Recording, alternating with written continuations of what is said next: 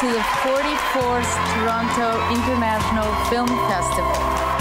You lucky, lucky people. Hello, everybody, and welcome to the Spoiler Warning podcast. This is our 2019 Toronto International Film Festival coverage of Joker. I'm Christopher Schnese. And I'm Stephen Miller. And if you're joining us for the first time, the Spoiler Warning podcast is a weekly film review program. Each week in the show, we're going to dive in, debate, discuss, and argue over the latest film releases coming to a theater near you. In this long batch of episodes, we have been covering all the films that we saw at the 2019 Toronto International Film Festival. We are now back from the festival. We didn't get to record everything while we were there, but we are now trying to record the last few things. We've been trying to release an episode a day for you guys.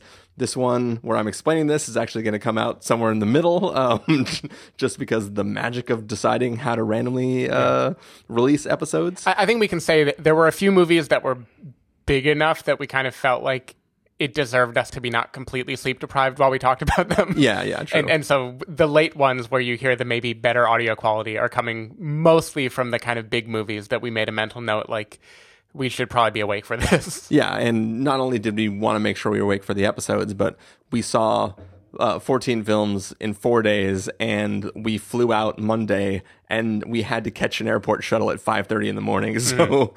staying up an extra two hours to record another episode. Yeah, day number um, four was kind of a wash. yeah, didn't really make a lot of sense. Um, but yeah, we we did see some stuff. We when we left for the festival, or when, when we left the festival, I didn't know we were seeing Joker. Mm-hmm. um, but we originally, when we booked all our tickets, thought we weren't going to be able to see Joker. We ended up seeing it, so we are very excited to bring you this review. Um, even though it's a DC film, and everyone knows that those are horrible, and we only love Marvel stuff. Um, Men pay no attention to the Shazam in our feeds. Uh, but yeah, we, we we we were very excited to see it. We're very excited to talk to you about it now. Um, so so why, Stephen, should we keep them waiting any longer? I is that a rhetorical question? Because we want to watch the world burn. um, but yeah, so we're gonna take a listen to the trailer for Joker, and then we're gonna come back and give you guys a review.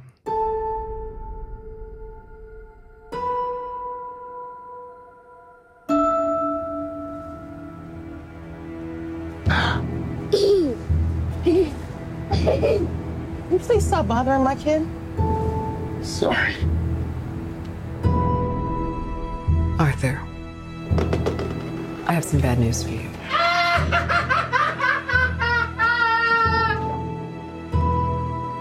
This is the last time we'll be meeting. You don't listen, do you?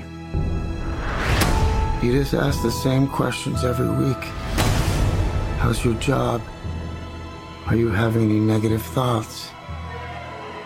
All I have are negative thoughts. And finally, in a world where everyone thinks they can do my job, check out this guy. When I was a little boy and told people I was going to be a comedian, everyone laughed at me. Well, no one's laughing now. You can say that again, pal.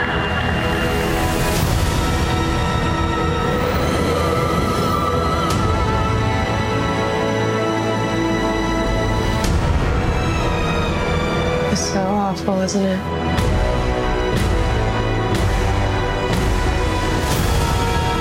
For my whole life, I didn't know if I even really existed. But I do. And people are starting to notice. You think this is funny? Is this a joke to you?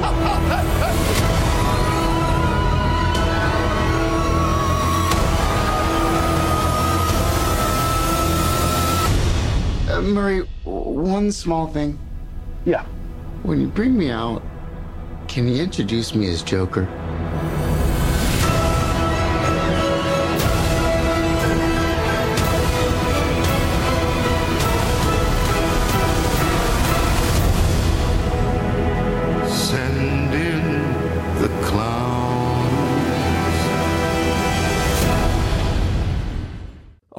So that was the trailer for Joker. Um, this is uh, the latest film that is uh, not technically connected to the other DC films, but it is a DC property, and uh, it's I don't know where it's gonna fit between things, but it's basically an origin story um, for this version of the Joker, um, who is played by Joaquin Phoenix, and it's sort of the story of this man who was like a clown for a living, um, like a street clown, and uh, sort of the events that he unravels about his life and how that pushes him in to becoming the person that we all know as the Joker.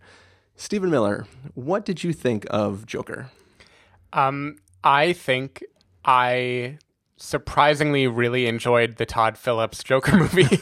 um, so, so this is a movie that I think lives or dies on Joaquin Phoenix's performance. Like it, it is called Joker. There's a reason for that. The camera is following almost only him through the whole movie, and Joaquin Phoenix is just incredible as the Joker in this. Like I think he he gives such a physical performance. Like he just the way he moves, the way he like has this kind of uncanny laugh and smile and it isn't it definitely isn't the jack nicholson smile. It also isn't the um heath ledger like laugh that's kind of the i'm a troubled person who is feeling like destroying the world and i'm going to be a little unsettling. Like this is a guy who is losing touch with reality. Uh, the trailer makes that really clear and i think he he's just completely captivating in this whole movie. I think he he sells it 100% um have you seen the king of comedy? I have not. okay um, if you see The King of Comedy by Martin Scorsese, this movie becomes a very, very, very clear homage to that movie. So the premise of The King of Comedy is Robert De Niro is a man who wants to be on a late night show and he has a person that he idolizes who like he dreams of getting to go on that show and that idolization becomes an obsession and spoilers for the king of comedy in the end he does make it onto the show but he does it by like very violent means that allow him to get there Gotcha. um so that movie is great by the way that movie is referenced heavily in this movie uh, not least by robert de niro being a Present at all. yeah yeah robert de niro being in the movie and being a late night host who is idolized by uh, our lead joker character uh, whose name is like arthur fleck i think is joaquin's name in this movie Yeah, something like yeah. that. Um, but it also just has that very Scorsese vibe. I mean, this is this is Gotham, quote end quote, but it's New York City, right? Like it's obviously like grimy New York in the seventies. Yeah. Um, and it feels just very true to that. It feels like the kind of movie that doesn't really get made very much anymore, where it's just enjoying the darkness and the griminess of it and letting you luxuriate in it.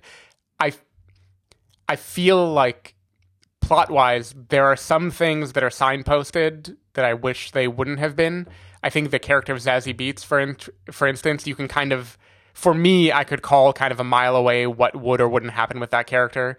Uh, and there are certain aspects of this movie where it kind of feels inevitable. I felt like I knew exactly where it was going to go from the moment it opened, and it was still a thousand percent enjoyable watching it get there. I think for a comic book movie, especially, this builds that dread, that tension extremely well, and the final act in particular is just like a a, a wild ride. And I think like Todd Phillips totally nails the tone and the tension and the the feeling of chaos and social upheaval in a really interesting way.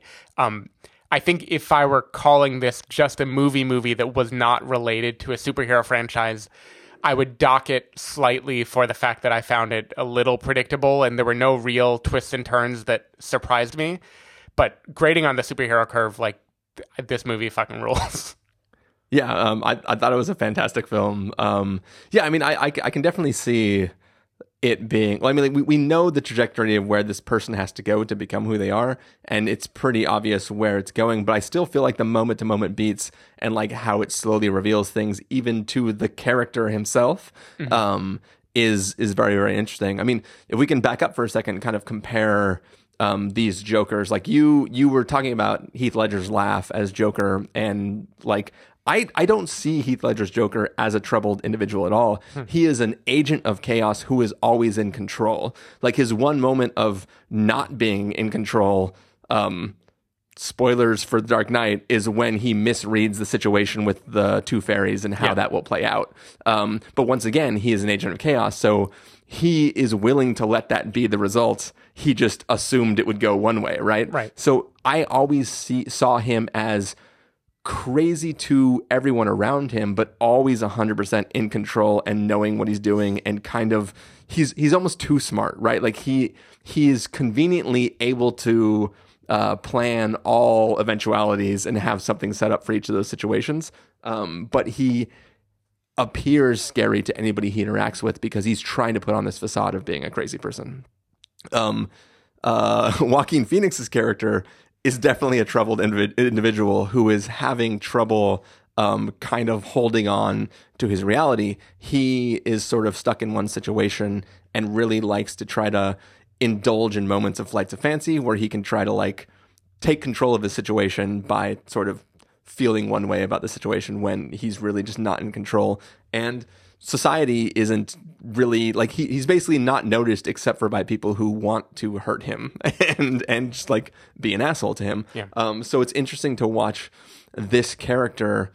Really, what's interesting is the way his actions. This is not just a story about a character who is slowly unraveling and spiraling out of control. It's a story about how society reacts to the the out the the fallout of his misbehaviors. Yeah. So it's kind of like this is this is um like when when we see the Joker in the Dark Knight, he has this huge following that he's amassed because he is this guy who is like giving people something to work for. This film kind of shows you like what if maybe this character was never intending all of that, Right. But sort of falls into that sort of situation simply because of the outcome of the things that he's involved in. And, and I think that there's something extremely compelling, maybe frightening about that reality. Um, but yeah, I, I just found this film um, in in um, in like entirely compelling. Just like moment to moment, I was really like drawn into the story. Um, I think maybe some of the beats with uh, the woman who lives in his apartment that you saw coming, I didn't see coming. But the reason I didn't see it coming is because I didn't believe certain things that were happening earlier. I was like, what? What is going on Yeah. here? And I just didn't put two and two together. Right.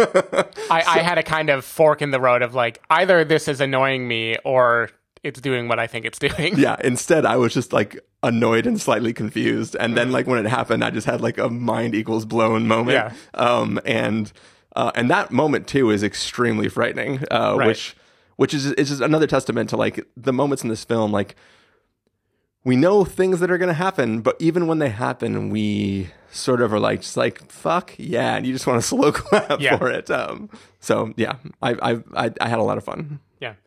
I one scene that like particularly stands out to me just in the combination of Joaquin doing this incredible performance and also Todd Phillips I think making the movie extremely well um, is there's a scene when he is dancing with a gun in his apartment Yeah. and it is just like captivating and it is this combination of a person who is like manic and very happy and seems very fragile and also there's this like this violent thing in his hand that at any moment could go off right Yeah. and it's just the whole movie is kind of like watching him dance with a gun it's like watching a guy who you don't know what he's going to do because he doesn't really know what he's going to do. He's going to fixate on things.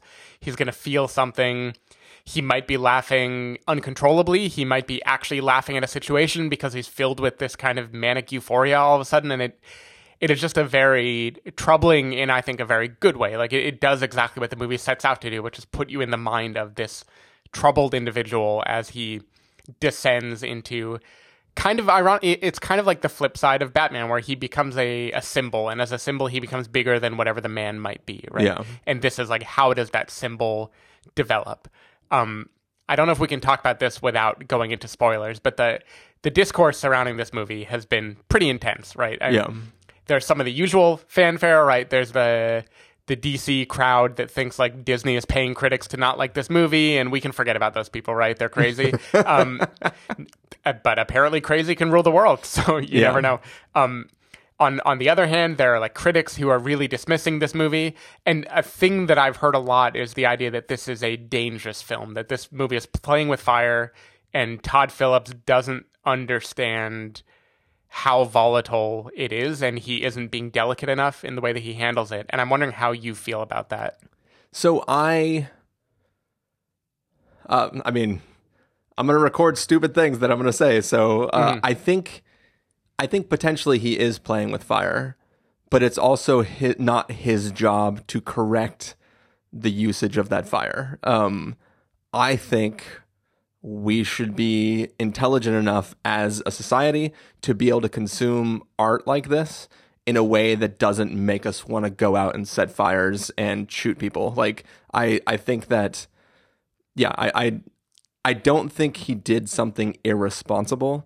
I think he made an incredibly compelling film, and of all the violent shit that we watch that might make somebody do something, if you read in so much to the story that you're going to go do something crazy, I, I I don't think it's this film's fault. Yeah, I, I felt multiple things because my brain agrees with you, and I think in my critical analysis or whatever, I don't think I don't think there's any real difference between what Todd Phillips is doing here and what like Martin Scorsese did with Taxi Driver or what like uh, Natural Born Killers was doing, where it is they're, they're glorifying in in a sense this violent depravity and you or anything Tarantino does, right? It's glorifying something violent and depraved, and you know that there is a layer on top that is like the director knows that we know that this is depraved, and what makes it interesting is like that the glory becomes its own separate thing, right? It's like Yeah. an indictment on its own of like, I am going to make you watch this, I'm going to make you root for it, and then maybe at the end, I'm going to make you deeply question what it is that you were rooting for. Yeah. Um,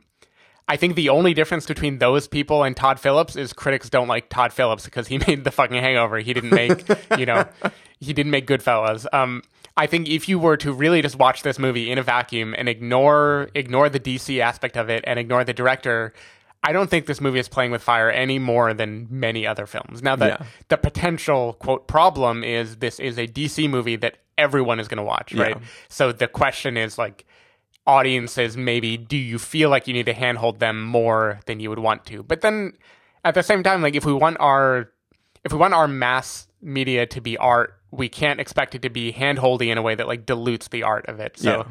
I, I don't I don't really buy that criticism, but at the same time, I feel the discomfort because it- we were in Canada, where I assume no one has ever seen a gun. Like, the, yeah. Well, odd, oddly enough, when we were get, having lunch before, or not lunch, I guess breakfast before getting on the plane, there was a there was a shooting at a, on a freeway. Like somebody opened fire at a bunch of cars on a freeway Mm. in Canada near where we were.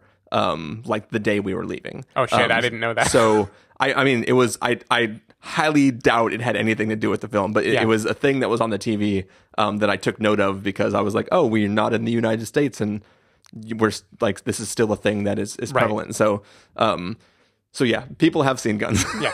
So, so uh, but but anyway, so I, I'm in a different country where I don't know, I don't know the gun violence. I assume it's lower in general. I'm at a film festival where the crowd of people that would be there are clearly not like just regular Joe schmoes, right? Like you have to, you had to be a member, you had to click that button right away. Like you had to go through a lot of hoops to get into the Joker screening. And still, even though we were on the top floor of a big building with security and it was hard to get into that IMAX screen, there were moments in this movie where the the delirium of violence did I had the thought of like what if someone came in here right now with a gun, you know? What Yeah. if what if a, a reprise of the Aurora shootings happened? And I think that that thing being lodged in your brain is, is kind of impossible to take away. Yeah. I now my counterpoint to that is I don't think this movie is doing very much that Christopher Nolan wasn't doing in The Dark Knight. Cuz I don't think you can really watch The Dark Knight and say, "Oh, Batman is the thing that I was there to watch." Like Heath Ledger steals the show. Yeah. And the scenes that feel most like intense and hook you the most are when the Joker is in control, Yeah. right? When he's blowing up the hospital, when he is like, when he has the ferries, like when he is in control of the situation, that is when you feel that visceral rush. And I don't, I don't really think there's anything so, so tangibly different about this movie than that movie. So I, I think there is on a level a little bit of a difference, not in the fundamental thing that the characters are each trying to achieve, but I think that like in like you know the quote from from the, quote you joked about earlier i think it was while we were recording at the beginning of the episode but like some people just want to watch the world burn. Right. like that joker specifically just wants suffering to happen around the world mm-hmm. and to just be the one that made that happen. This version of the joker is there is it's not just a strange anarchic sort of thing. It is a person who has experienced stuff in their life lashing out and the film for that character attempts to justify the end result of who is hurt by this character. Um, i think maybe towards the end of the film and maybe we can talk about in spoilers some of the stuff that like is like literally the the after stuff for the film kind of might show the character further off that cliff than he is through most of the story. But i think that this isn't just a thing where a society is glor like the society glorifying this person who might be doing bad stuff is a little bit different than a person doing bad stuff in a way that you feel sympathetically for him mm-hmm. that he might be justified in lash that is the dangerous part of this is the Right. is the is the backstory and the current story and the future story of Joaquin Phoenix Joaquin Phoenix's character justifying a person doing something horrible? Or is this just a character who is not well doing bad things? Yeah. and i think that is sort of the dangerous side. The societal reaction to him i don't think that a person would want to become the joker in a world in a i, I don't think a, a person would want to do something in hopes that all of society would start fires and love them i could see somebody feeling i know how joaquin phoenix felt.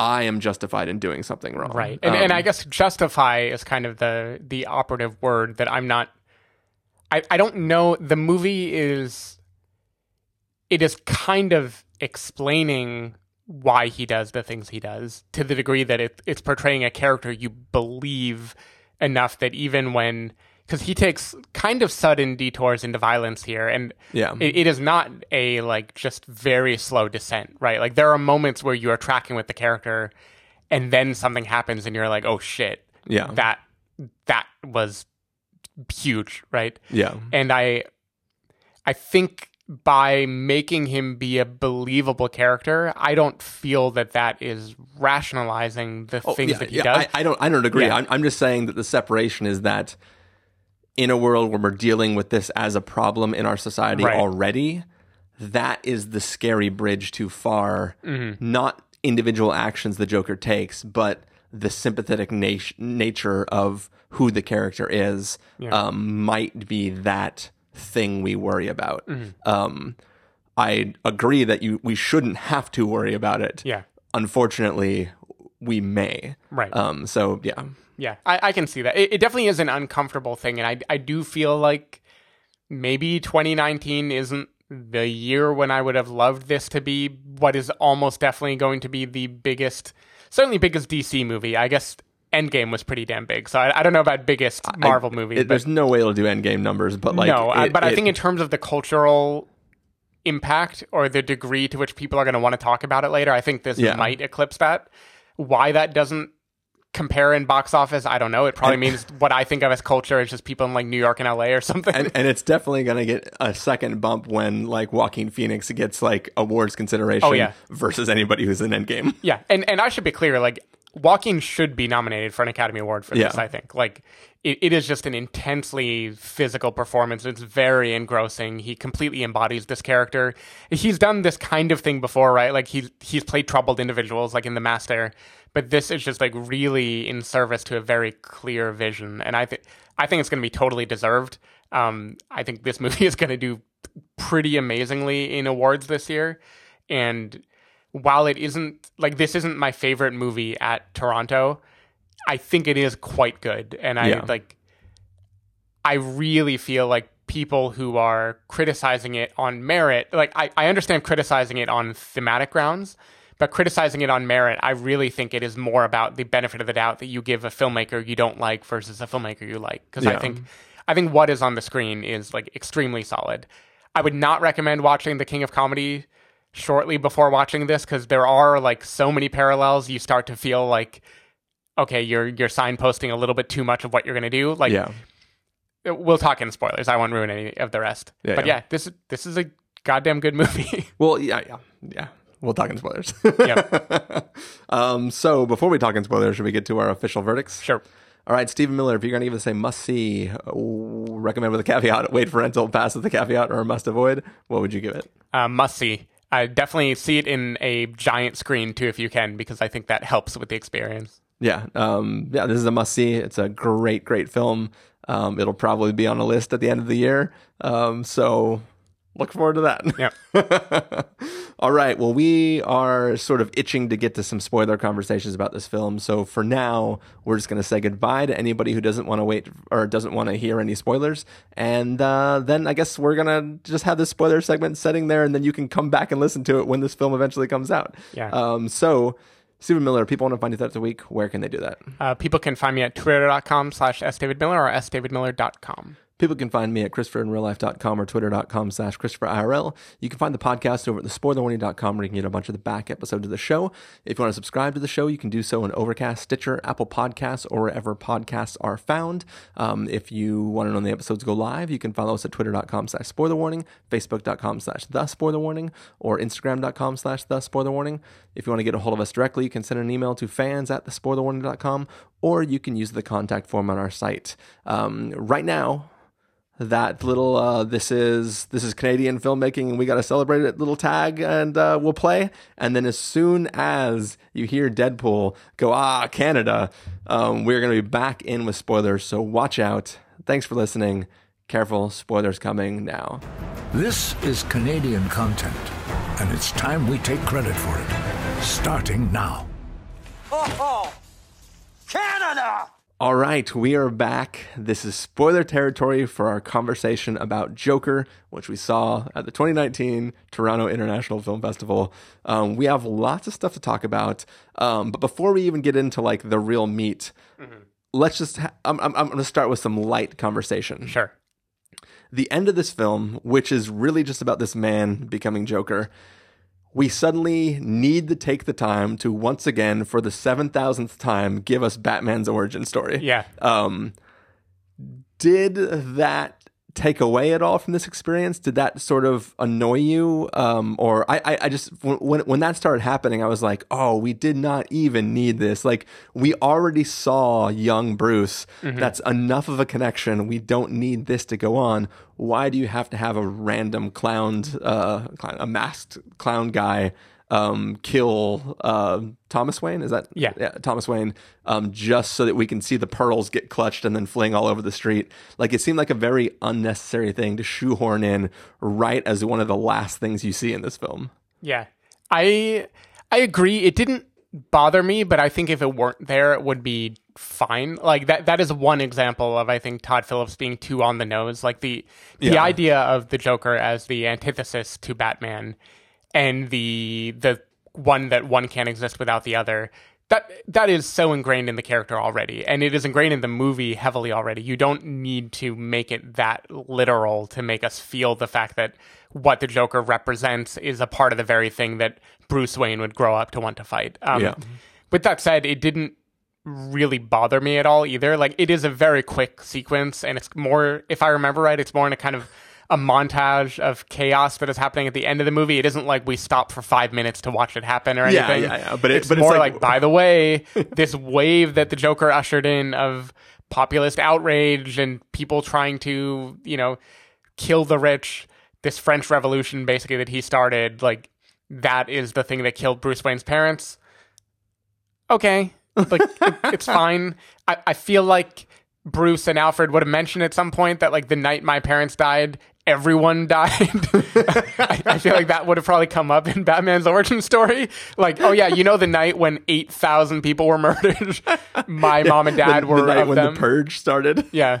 Be- because it that does kind of weaken his origin now when I think about it because he grew up wanting to fight crime. Yeah. And it is crime. Like his parents being murdered is crime, but in the context of this movie, they were a part of a very specific societal riot that was going on and it wasn't the same as like the organized crime or petty Yeah. thieves or something it was like a very particular thing And that, that's the thing too is obviously so Batman is a lot like uh, Iron Man, Yeah. right? Like his power is being super rich, right? Uh, I think uh, Ben Affleck says that in uh, one of the Justice League films, um, or the Justice League film. Yeah. Um, so like we, we we get that, right? Um, but I don't think we've ever really seen um, the discussion of the problem with society is the rich. Mhm. Um, so I I I mean I I I'm talking out of my ass right now, but I don't really ever remember there being a specific reason why his parents died that night leaving the theater. Right. This directly ties it into people wanted Thomas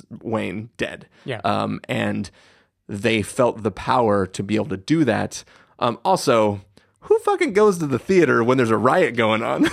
I don't know. I feel like that riot started, or I guess it didn't. I guess it started after the thing, but I feel like tensions were already high. You wouldn't just like walk out of the theater by yourself. I don't know. Well, they were also, uh, unless I'm forgetting the chronology, they are also in a theater when Joaquin Phoenix's character walks in and tries to confront Thomas Wayne, and that's a different day. So are they Yeah, just like yeah. always in the theater? Yeah, the, the, the rich. Yeah, I, I guess so.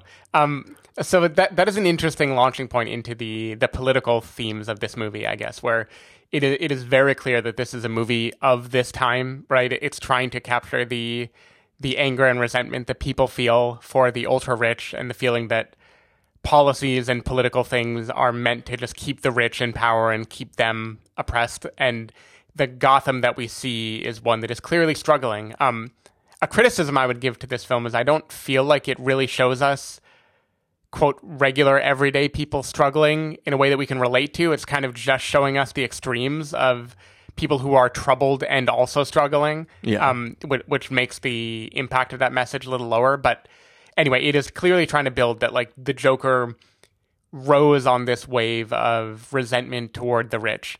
And these murders that took place on the subway, which we'll probably talk about, Yeah. are meant to represent a uh, a wish fulfillment of like, I wish I could have done that. Good for him. Good for Yeah, Robin yeah. Hood. You know, do you buy that as a thing that would actually be a collectively celebrated movement in Gotham?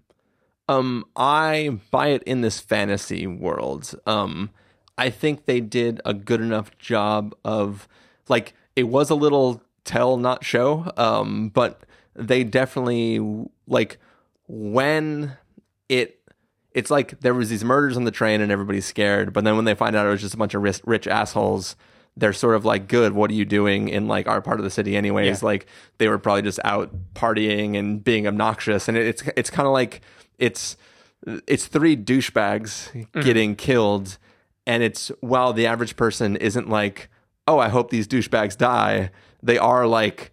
Yeah, he's getting his car towed because he parked it in that spot like an Right. asshole. Um, and it's sort of like an extension of that. And I think that if we had more time seeing other characters besides Joaquin Phoenix in this world, um, it would have maybe rang home a little bit uh, stronger and and been a thing that you can latch on to a lot more.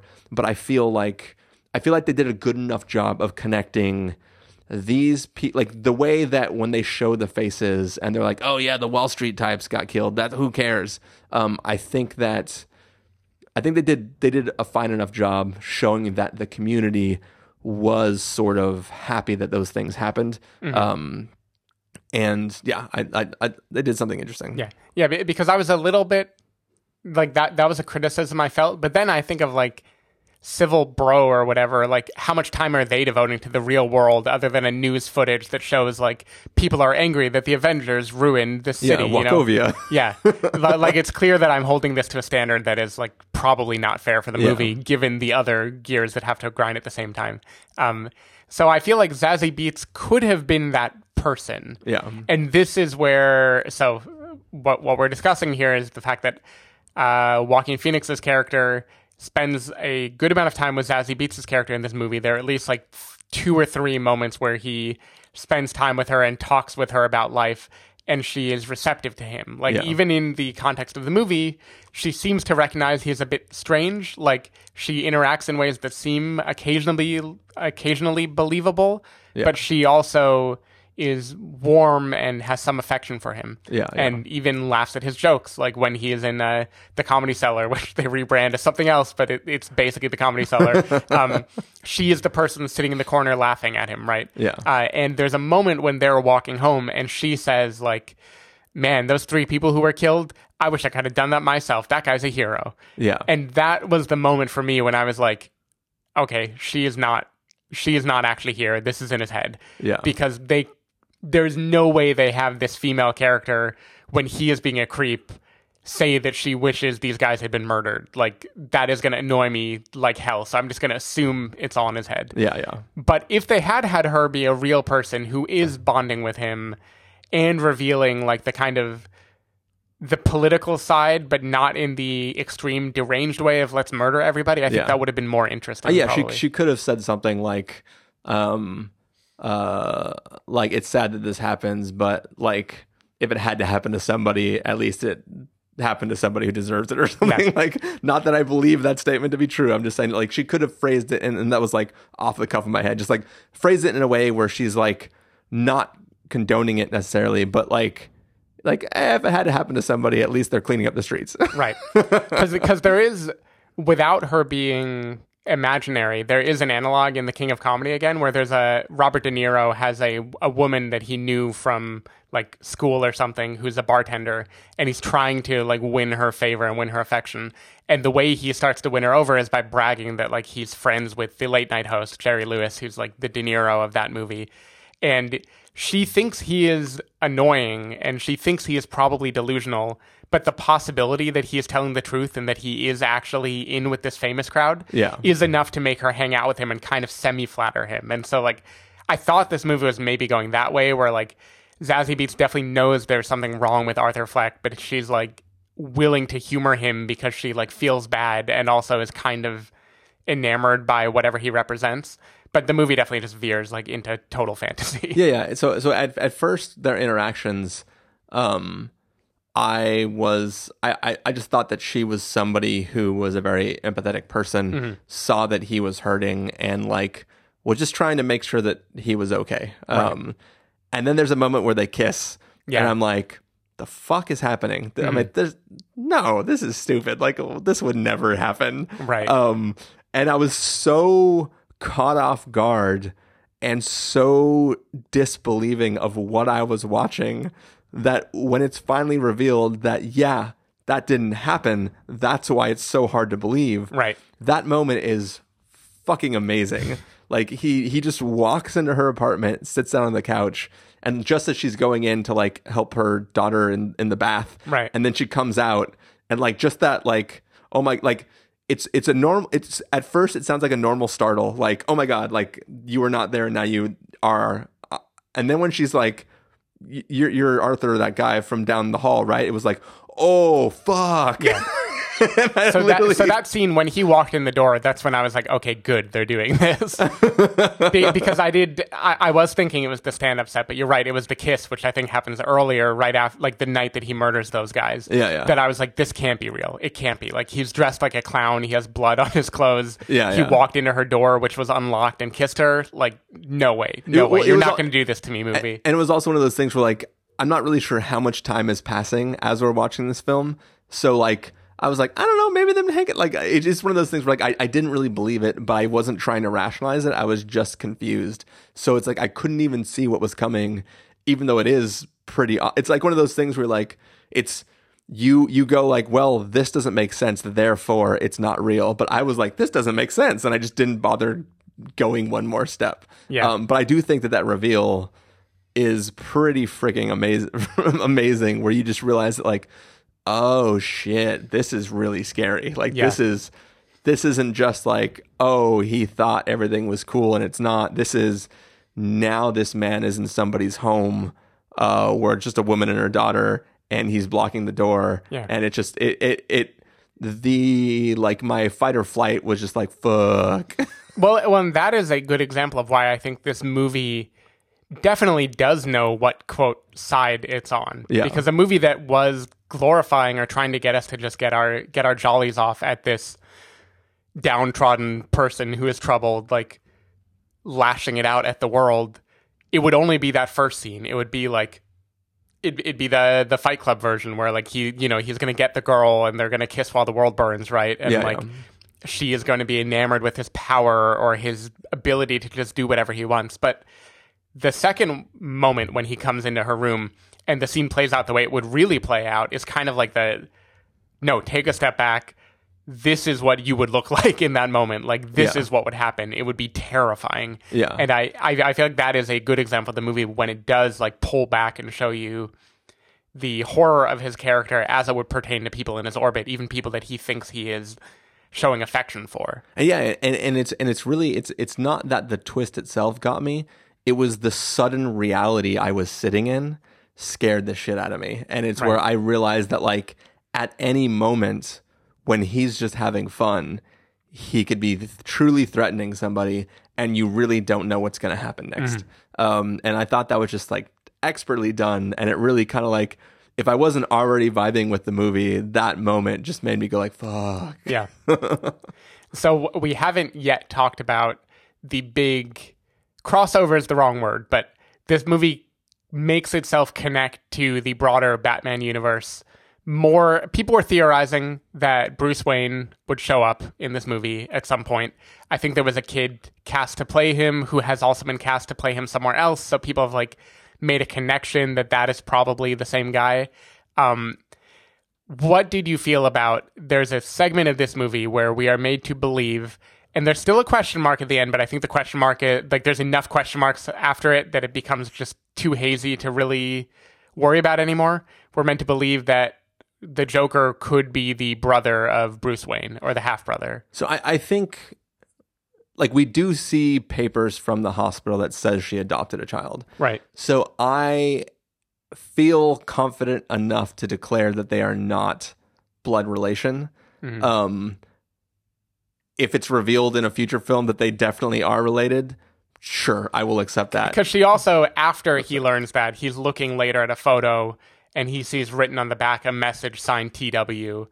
So I think that's supposed to lob a little doubt that maybe like the Wayne family was really powerful and his mother wasn't just delusional, but she was actually silenced by rich people. But she did actually work for them, right? she did work for them. So them. so so the the assumption is that it's fake adoption. Yeah. That like those papers were basically forced upon her.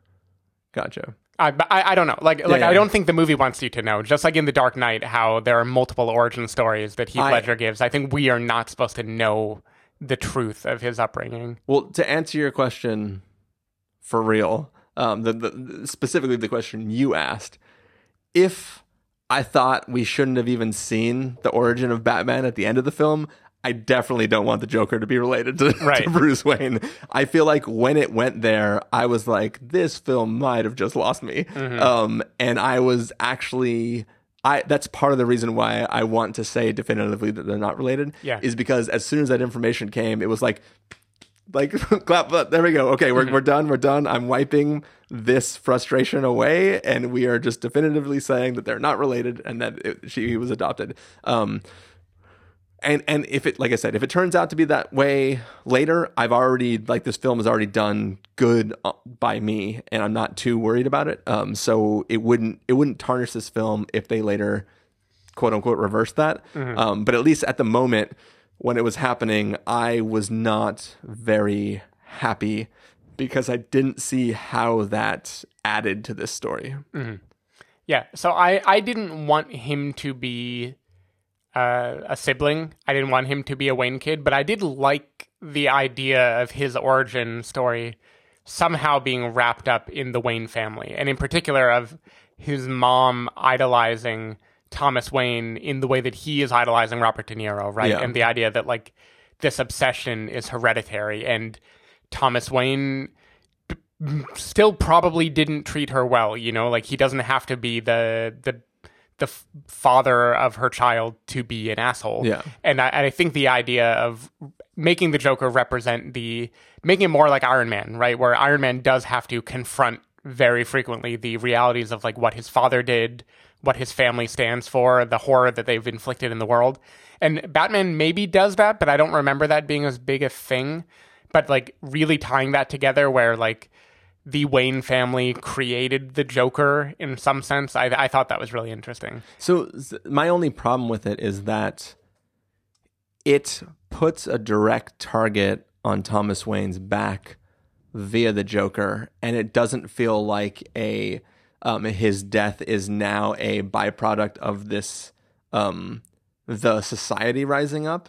It kind of gives a direct line between the Joker wanting him dead. Yeah. If if the Joker who is dealing with the horrors of his life and the hardship of like trying to keep steady work and like living in the shitty apartment and like needing to take care of his mom because nobody else wa- will if if it's not just he is stuck in this life but this man put him there specifically and it's a man who could fix everything with just a wave of his hand that I feel like gives him more of a reason to want to kill him. Yeah. Um, not once again, not a justification in reality, Yeah. but for the character, now it's not just a per. It, it it puts that target on his back, and I think that there's more complexity of a character who wants to kill the man because he thinks he has a reason to, and then finds out that he doesn't have reason to. Yeah. And like I, I think I think that just adds something that that I think that's part of why I, I've ex- accepted that misdirect a little bit too, is because it felt kind of tedious at first. And then it would became a thing that heightened the reality and made me go like, oh shit, now what is he gonna do? Because like he thought he had a reason to mess with this person, and now maybe he doesn't because maybe there's not actually a relation, and that person is justified in not being a part of his life. I, I don't know. It, it, it to me it made everything more muddy in a way that I think added to the story, Yeah. as opposed to um like that's his dad. He's fighting his dad. Everyone wants to fight their dad, right? Your father's name Thomas? Come at me, bruh. Why are you saying that name? Yeah. Um. Okay, so the other sequence that is uh, uh, extremely Scorsese is he does get his wish at the end. He does get to be on the talk show with Robert De Niro, and it's a pretty extended sequence, basically, of him getting prepared to go on stage, going on stage, riffing with Robert De Niro, people slowly realizing that things are not as they should be, and this person that they thought Well- would just be You're skipping another violent scene that happens when he's getting ready to go there, right? The stuff in his apartment happens basically when he's about Oh, oh, to he- sure, yeah, yeah. sure. If we're talking about him murdering his friend and then letting letting his little person friend struggle with the door in it, that was like the most Todd Phillips moment in the movie where I was like, you had to, you had to Like, get that, that character only exists for this one joke right. that he thought would be funny having a dead body and somebody who can't reach a latch. Yep. Yeah. But an anyway, it, it, ignoring that part for a second, I mean, like the, the sequence where he is in the studio or on stage, um, how did you feel about that when it becomes an actual public confrontation and it's a dialogue and there's multiple people who are like sitting there? You, what, rephrase your question. I don't- I'm not sure I know what you're asking. I'll, I, I guess I'll ask two questions. One, did you find it believable the way people behaved on that talk show? And two, whether or not you found it believable, did you like what the movie did with it? So, so what we see in him prepping for this is that his goal is to uh, pull a Christine, right? Like to get on front of the camera and Right. then commit suicide. Yeah. And through the course of that interact, I mean, obviously we know the film's called Joker. It's not gonna like. There's a baby Bruce Wayne. I mean, not Yeah. baby. He's a little child Bruce Wayne. This is not a film where the Joker is going to commit suicide on TV. Right. Um, maybe there's a reality in which I could believe that like he does shoot himself, but it's non-lethal and some somehow, right? Um, but uh, you know, there's other films about society rising up and causing a bunch of mass destruction in which people do shoot themselves and live through it. Right. so it's not like there isn't a precedent. Um, but uh, we know that the end result is that he is going to kill Robert De Niro. Um, so it's not that that tension exists. I do think that there is a.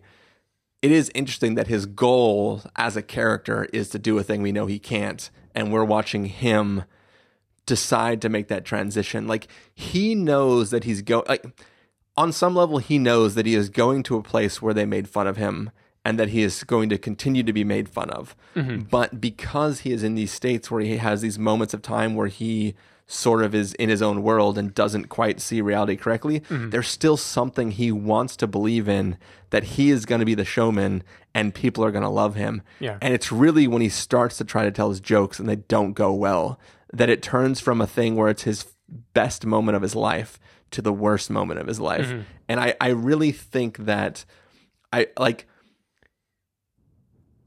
maybe I wouldn't have made the same choices as how he's acting because he is very different than he is for the rest of the film. He the character is playing a character and I don't like every all the choices that are made, Yeah. but the situation I'm 100% on board with and how the tension is building I'm really on board with. Yeah. Um the fact that the the old woman and the man just sit on the couch after the the, the gun goes off and don't dive over the back. I know they're old, but like they sit there like they're you there's no reason you wouldn't expect him to then shoot other people in the Right. audience. So there's no reason like and and they're not paralyzed. They're they're like hugging and like, "Oh my god, did you see what just happened?" Yeah. And I I, I thought that was a little unbelievable, but I think the the slow boiling and the tension as it ramps up and like just the cameras pulling in and just everybody sitting and watching, it does I I I was there for it. Yeah, like if the nitpicky part of my brain that would care about plot mechanics, if if that is working, I feel like the moment he is admitted to being the one who murdered the people on the train, people would not just keep sitting there and confronting him louder and louder. Well, I- they would do something about it. So I, I actually I Robert De Niro is really great in this scene. Sure. Because you see a man who is a persona on stage be the first to realize this is not a joke and go into interview mode Yeah. where he wants to like he is trying to bring the situation down to now talk about a dialogue and, and he, he like he even almost tries to like uh what's the kind version of patronizing? Like he sort of tries to like no no no like who here wouldn't want to shoot rich guys in a train? Right. like he tries to do a thing where he's like i'm not justifying your actions but i can see why you felt the need to do what you did. Let's talk through this. Mm-hmm.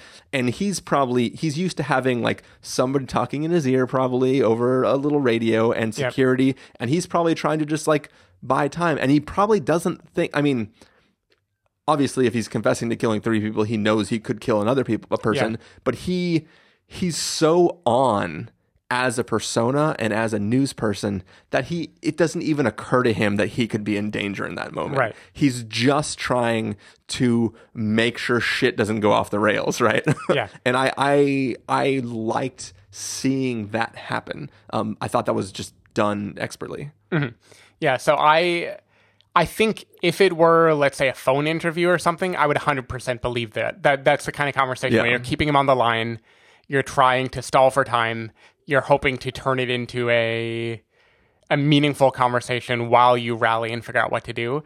I think sitting next to a guy who has admitted to murdering people, I feel like it would play different. But all that said, I loved the scene anyway, so I don't really care that I Yeah, don't yeah. believe it.